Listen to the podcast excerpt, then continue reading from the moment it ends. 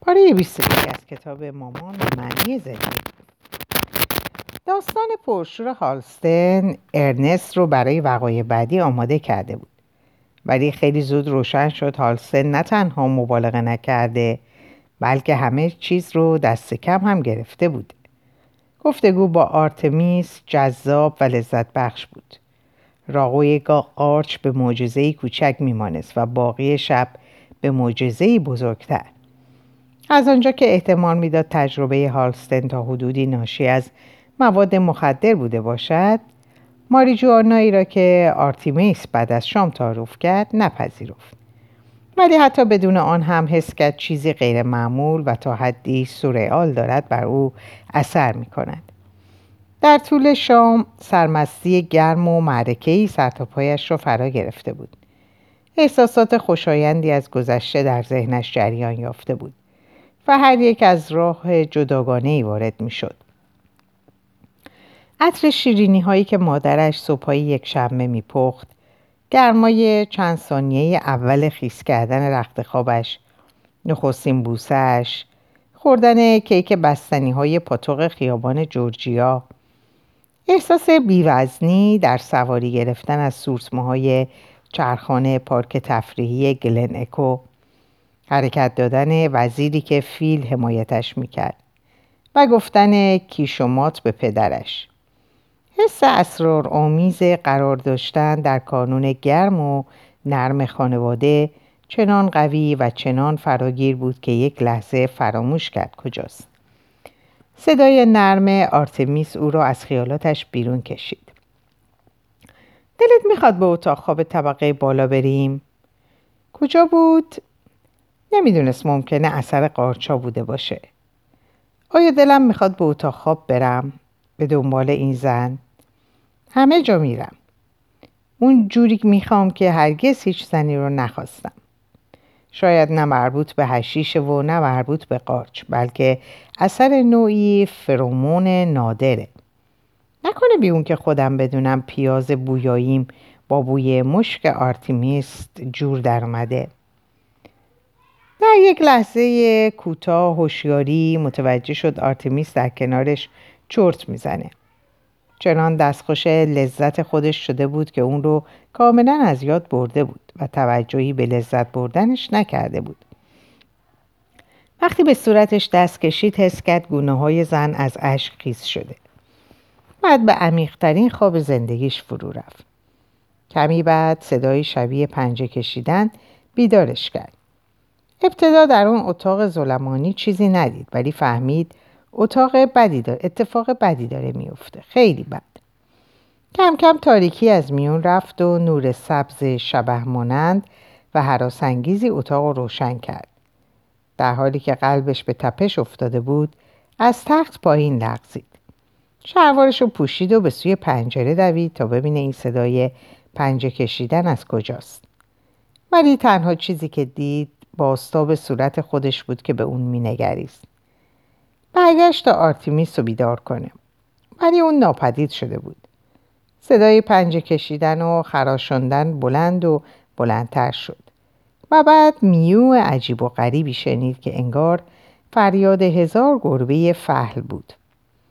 اتاق, اتاق رو روشن کرد و به اتاق شروع کرد به لرزیدن. اول به نرمی و بعد با شدتی فزاینده صدای پنجه کشیدن هم لحظه به لحظه بلندتر و خشنتر می شد.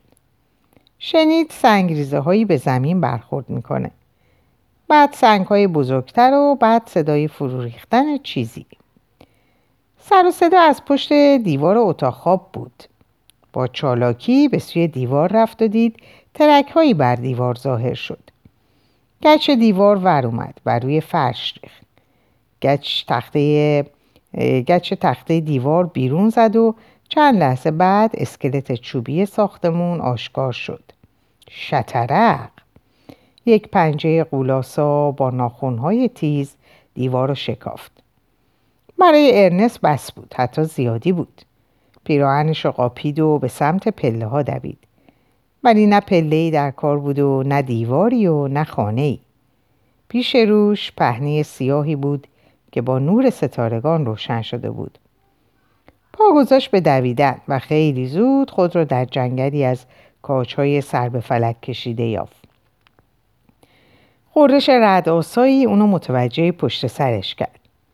گربه قول پیکری رو دید با چشمهای قرمز آتشین شبیه شیر ولی سیاه و سفید و خیلی بزرگتر.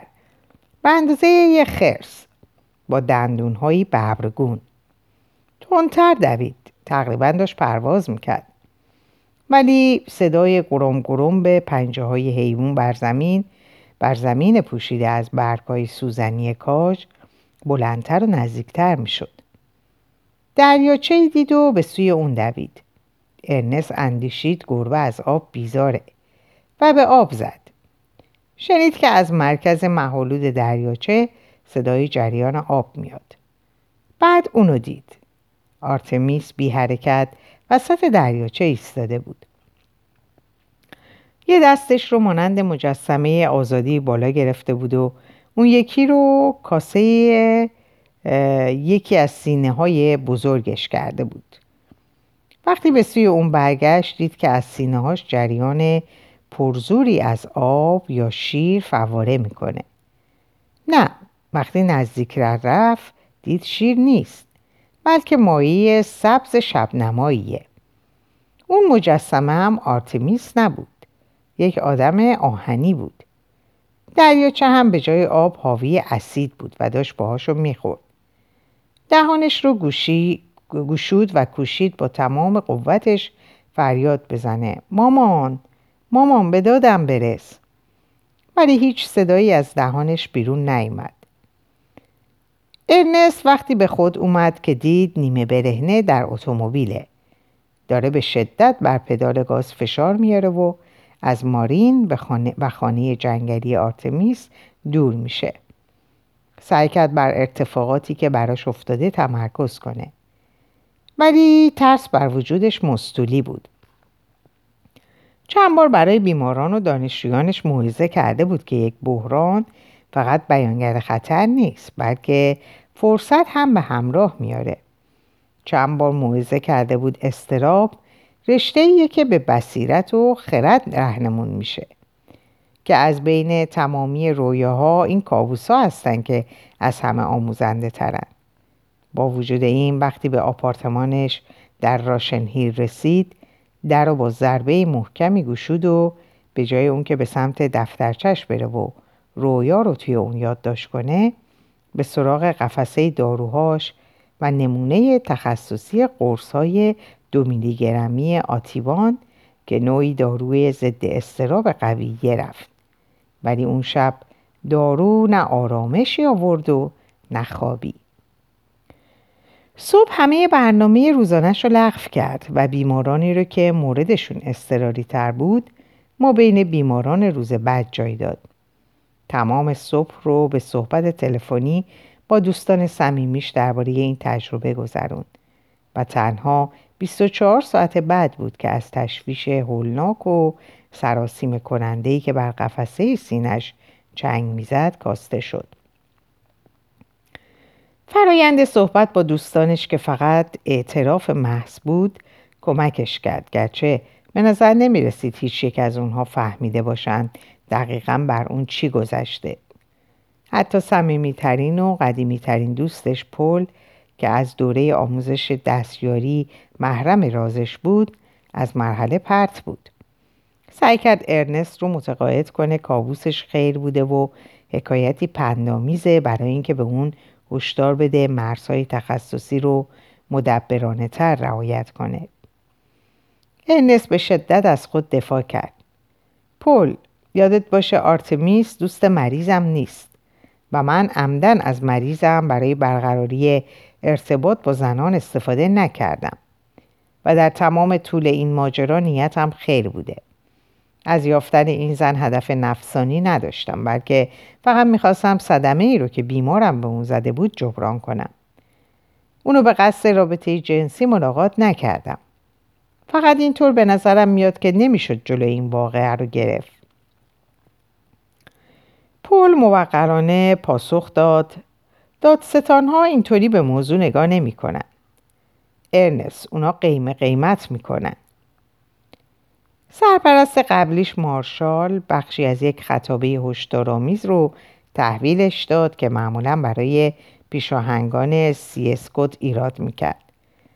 حتی وقتی کار خلافی نمی کنید خودتون رو در موقعیتی قرار ندید که در یک لحظه گذرا هم اینطور به نظر بیاد که دارید خلاف می‌کنید. ارنس از اینکه به مارشال تلفن زده پشیمون شد.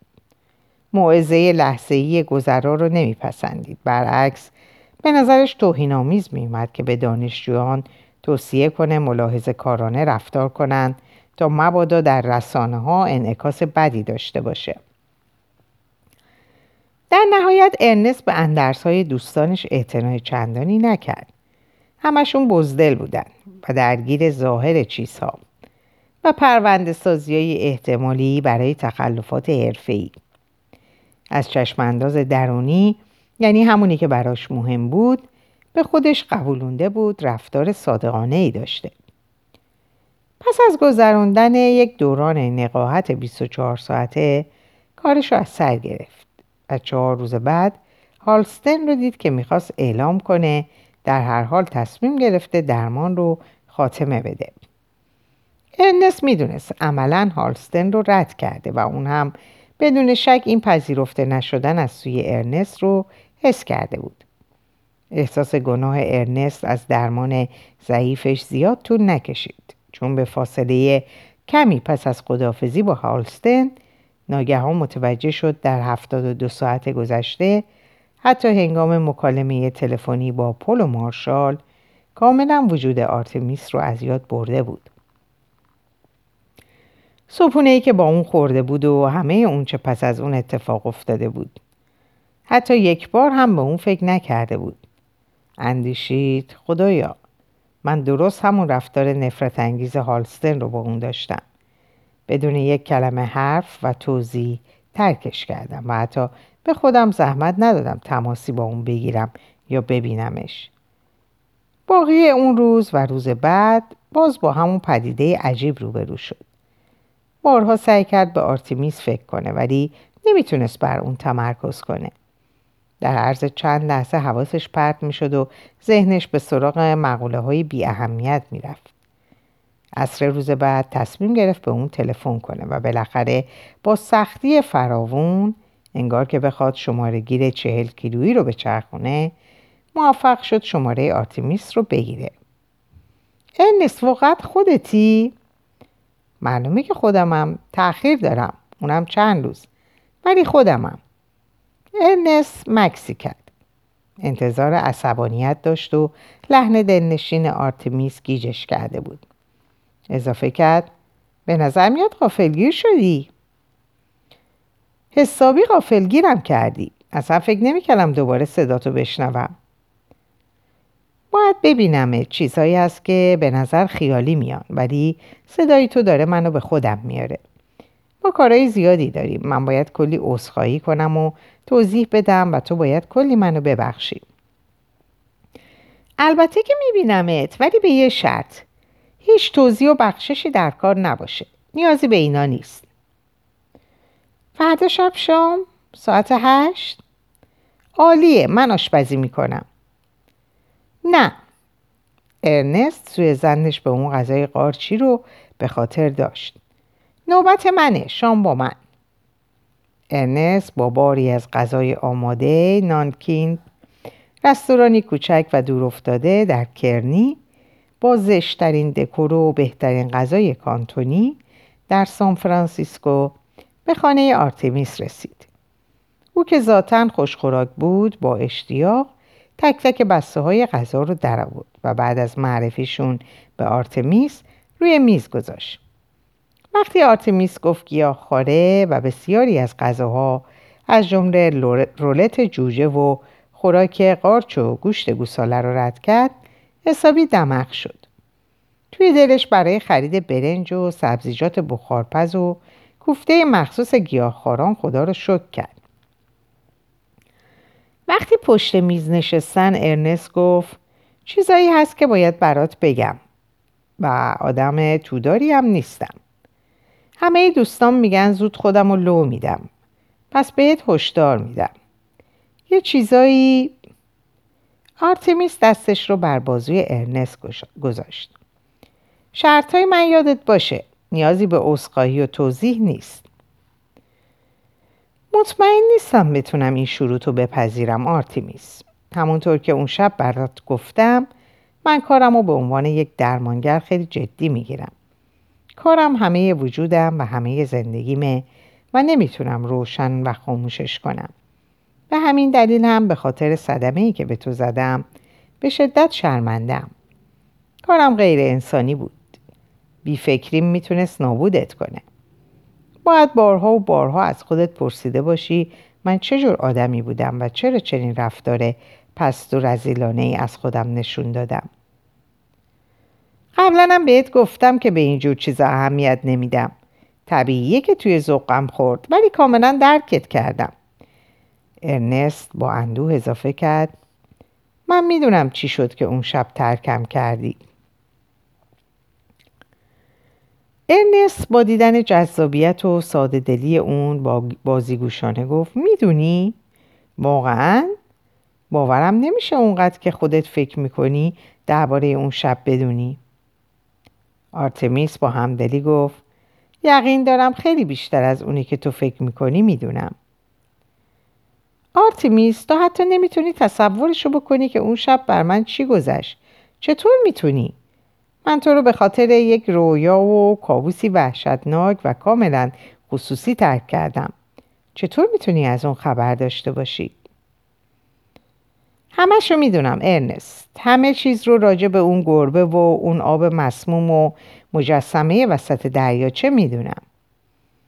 ارنست فریاد زد. خون داره توی رگام منجمد میشه آرتیمیس اون رویا مال من بود. رویاها در حیطه شخصی آدما قرار دارن. خصوصی ترین مأمن هر آدمی‌ان. تو چطور می‌تونی از رویاهای من خبر داشته باشی؟ آرتمیس با سر فرو افکنده و در سکوت نشسته بود. و خیلی سوالای دیگه آرتمیس. احساسات عمیقی که اون شب داشتم. اون برافروختگی سهرامیز و اون اشتیاق مقاومت ناپذیر گرچه این چیزی از تو و جذابیت تو کم نمی‌کنه ولی شدت اون اشتیاق غیر طبیعی بود. ممکنه ماده شیمیایی در کار بوده باشه مثلا توی اون قارچا. آرتمیس سرش رو بیش از پیش خم کرد.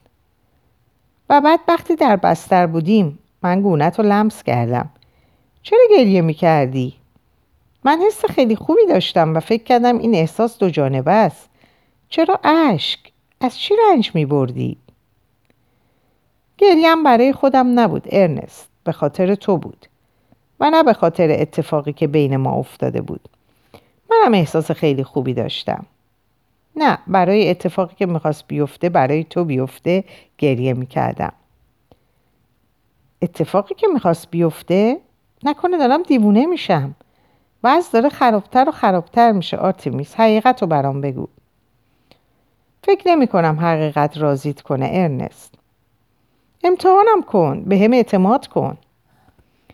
آرتمیس از جا برخاست.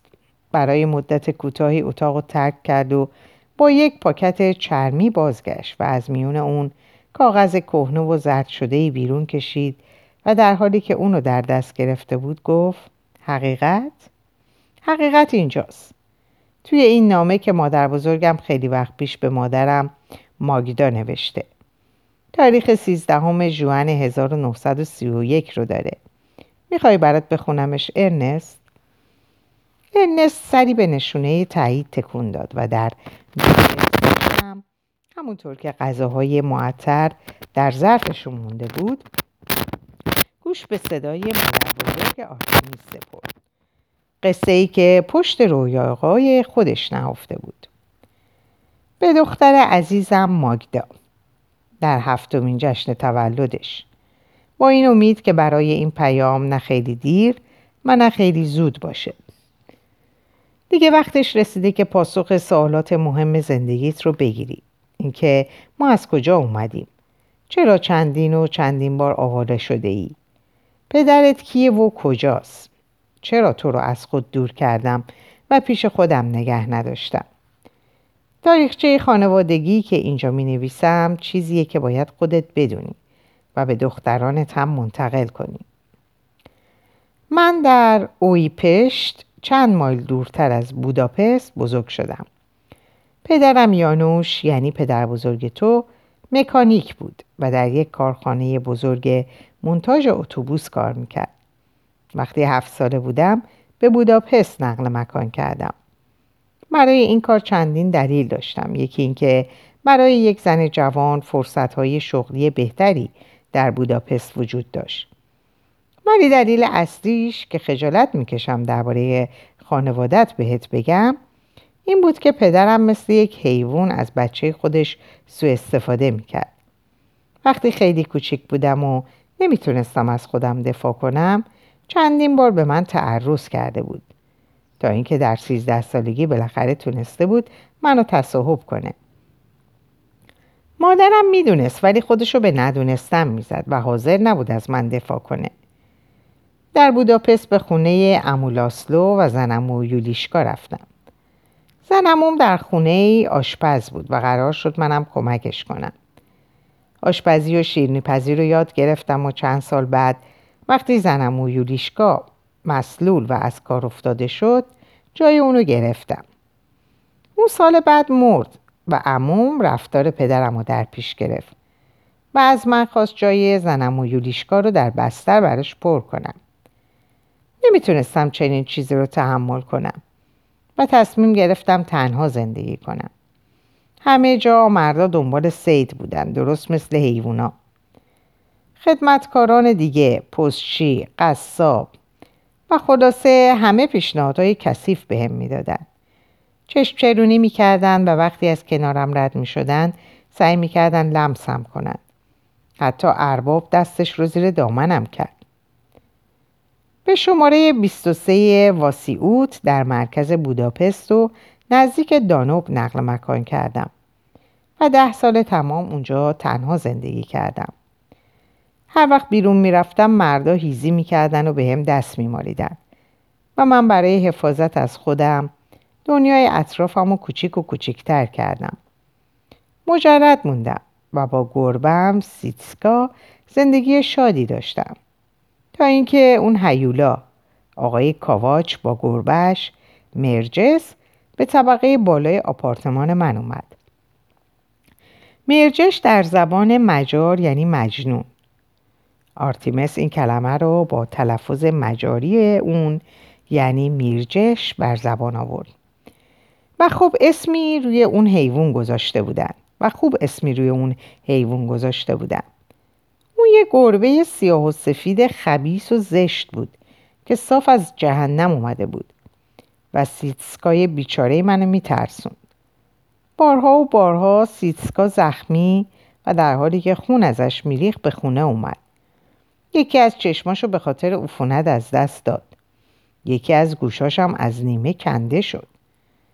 کاواشم منو میترسوند. شبا از ترس اون پشت درای خونم وسیله میذاشتم و مسدودشون می‌کردم و پنجره ها رو میبستم. چون دوروبر خونه میپلیکید و از هر سوراخی به خونه زل می‌زد. هر بار که در راه رو میدیدمش سعی می‌کرد خودش رو یه جوری به من بچسبونه. برای همینم سعی می‌کردم باهاش برخورد نکنم. ولی درمانده شده بودم. نمی‌تونستم به کسی شکایت کنم. کاواچ سرپاسبون بود. یه مرد هرزه و وحشی. برات میگم اون چجور مردی بود. یه بار غرورم و زیر پا گذاشتم و بهش التماس کردم. میرجش رو فقط یک ساعت در روز در خونه نگه داره تا سیتسکا بتونه راحت بیرون بره. پوزخندی زد و گفت میرجش هیچ ایرادی نداره. من و گربم مثل همیم هر دومون یه چیز می‌خوایم. پیشی ملوس مجار. بله نگه داشتن میرجش در خونه خرج داشت و بهاش من بودم. اوضاع خوب نبود ولی هر بار که سیتسکا مس می‌شد و از بدتر می‌شد. نه تنها کاواچ طبق معمول اطراف پنجره من پرسه می‌زد و به در میکوبید بلکه میرجش هم دیوونه می‌شد. تمام شب صداهای گوشخراش از خودش در می آورد. نره می کشید. به دیوار خونه چنگ می زد و خودشو به پنجره می کوبید. ولی انگار کاواچ و میرجش به اندازه کافی تا اون به حساب نمی اومدن. چون اون زمان موشهای عظیم و جسهی به کناره دانوب هجوم آورده بودند و با حمله به محله ما صندوق سیب زمینی و هویج رو در زیر زمین قارت می‌کردن و جوجه های حیات پشتی رو میکشتن. یه روز صابخونه کمکم کرد تلموشی در زمین کار بذارم و همون شب زوزه های وحشتناکی به گوشم رسید. با ترس و لرز در نور شم از پله ها پایین رفتم. با موش یا موشهایی که گرفتار شده بودن چیکار باید می‌کردم؟ در کورسوی شم قفسم قفس رو دیدم. از میان میلههاش نگاهی به داخلش انداختم و بزرگترین و ترسناکترین موشی رو که ممکن بود در بدترین کابوس ها ببینیم در اون دیدم. از پله ها بالا دویدم و تصمیم گرفتم بعدا وقتی صابخونه بیدار شد ازش کمک بخوام. ولی یک ساعت بعد وقتی سپیده, دم، سپیده دمید دوباره جرأت کردم نگاه دیگه ای بندازم. موشی در کار نبود. بدتر از موش بود. میرجش بود. به محض اینکه منو دید براق شد و سعی کرد از میان میله های قفس چنگم بزنه. خدایا عجب حیولایی بود. می‌دونستم باید چیکار کنم و چه کیفی داشت وقتی یه پارچه آب روی سرش خالی کردم. اون به شاخوشونه کشیدن ادامه می‌داد و من دامنم و در دست گرفتم و از خوشحالی سه بار دور قفس بالا و پایین پریدم. ولی بعدش چی؟ باید با میرجش که حالا داشت نعره های بدی می‌زد چی می‌کردم؟ چیزی در درونم بیان که خودم بدونم تصمیم گرفت.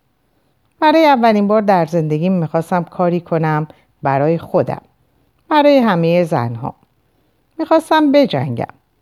پتوی کهنه دور قفس پیچیدم. از دستش بلند کردم و از خونه بیرون زدم. خیابونا خالی بود. هنوز کسی از خواب بیدار نشده بود. به طرف ایستگاه قطار رفتم. یه بلیت استرگم گرفتم که یک ساعت تا اونجا راه بود. ولی بعد دیدم به اندازه کافی دور نیست. و تا سگت که دیویس کیلومتری دورتر بود رفتم. وقتی از قطار پیاده شدم چند خیابونو گذروندم و ایستادم و روکش قفس رو برداشتم تا میرجش رو آزاد کنم. وقتی چشمم بهش افتاد نگاهش مثل تیغ تیز سوراخم کرد و به خود لرزیدم. چیزی چنان نفرت انگیز و بیرحمانه در نگاه وحشیش بود که با یقین غیرقابل توجیه حس کردم من و سیستکا دیگه از دستش خلاصی نخواهیم داشت. میگن حیوانات قاره ها رو هم طی می‌کنن تا به خونهشون برگردن. هر قطر هم میرجش رو دور می‌کردم باز برمیگشت تا آخر دنیا دنبالمون میومد. قفس رو برداشتم و چند میدون دیگر رو هم رد کردم تا به دانوب رسیدم. به وسط پر رفتم و سب کردم تا کسی در اون اطراف نباشه و قصف قفس رو به آب انداختم. یه لحظه روی آب شناور شد ولی بعد در آب فرو رفت. میرجش همینطور که پایین می‌رفت چشم از من بر نمی داشت و برام شاخوشونه می‌کشید. بالاخره دانوب ساکتش کرد و من سب کردم تا دیگه حبابی روی آب دیده نشه تا میرجش به گورش در کف رودخونه رسید و من برای همیشه از شر اون گربه جهنمی خلاص شدم. بعد سوار قطار شدم و به خونه برگشتم. در راه بازگشت به کاواچ و انتقامش فکر کردم که منو میترسون. وقتی رسیدم پنجرش هنوز بسته بود. اون شبا کار می‌کرد. پس زمان هجرت میرجش خواب بود و هرگز نمی‌تونست از گردنکشی من سر در بیاره. برای اولین بار در عمرم احساس آزادی کردم. ولی این حس طولانی نشد. اون شب یکی دو ساعت بعد بعد از به خواب رفتنم صدای نعره میرجش را از بیرون شنیدم.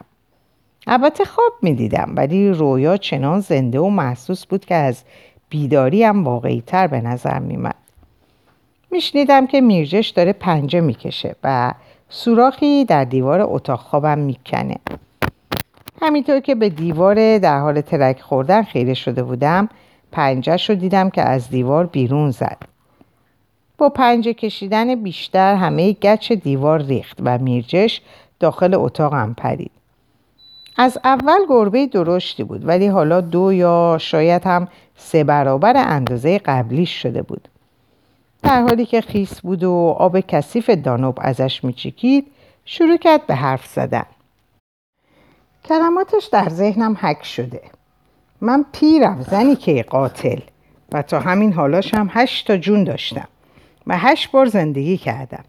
فقط یه جون برام باقی مونده که همینجا قسم می‌خورم اونو صرف انتقام کنم. در عالم رویا زندگی خواهم کرد و برای همیشه در خواب بر تو و نوادگان معنست ظاهر خواهم شد. تو مرا برای همیشه از سیتسکا جدا کرده ای سیتسکای دلربا عشق زندگیم.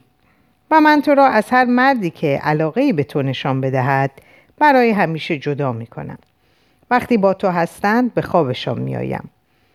اینجا بود که ترسناکتر از قبل گفت و آنها را با چنان حراسی از تو دور می کنم که هرگز باز نگردند. حتی وجودت را از یاد ببرند. اول خوشحال شدم. گربه احمق. اصلا به گربه ها اصلا گربه ها حیوانات خنگ و بیشوری هستند. میرجش مرا نمیشناخت و این انتقام درخشانش. اینکه دیگر نتوانم دوباره با یک مرد باشم نه تنها انتقام نیست بلکه نعمت است.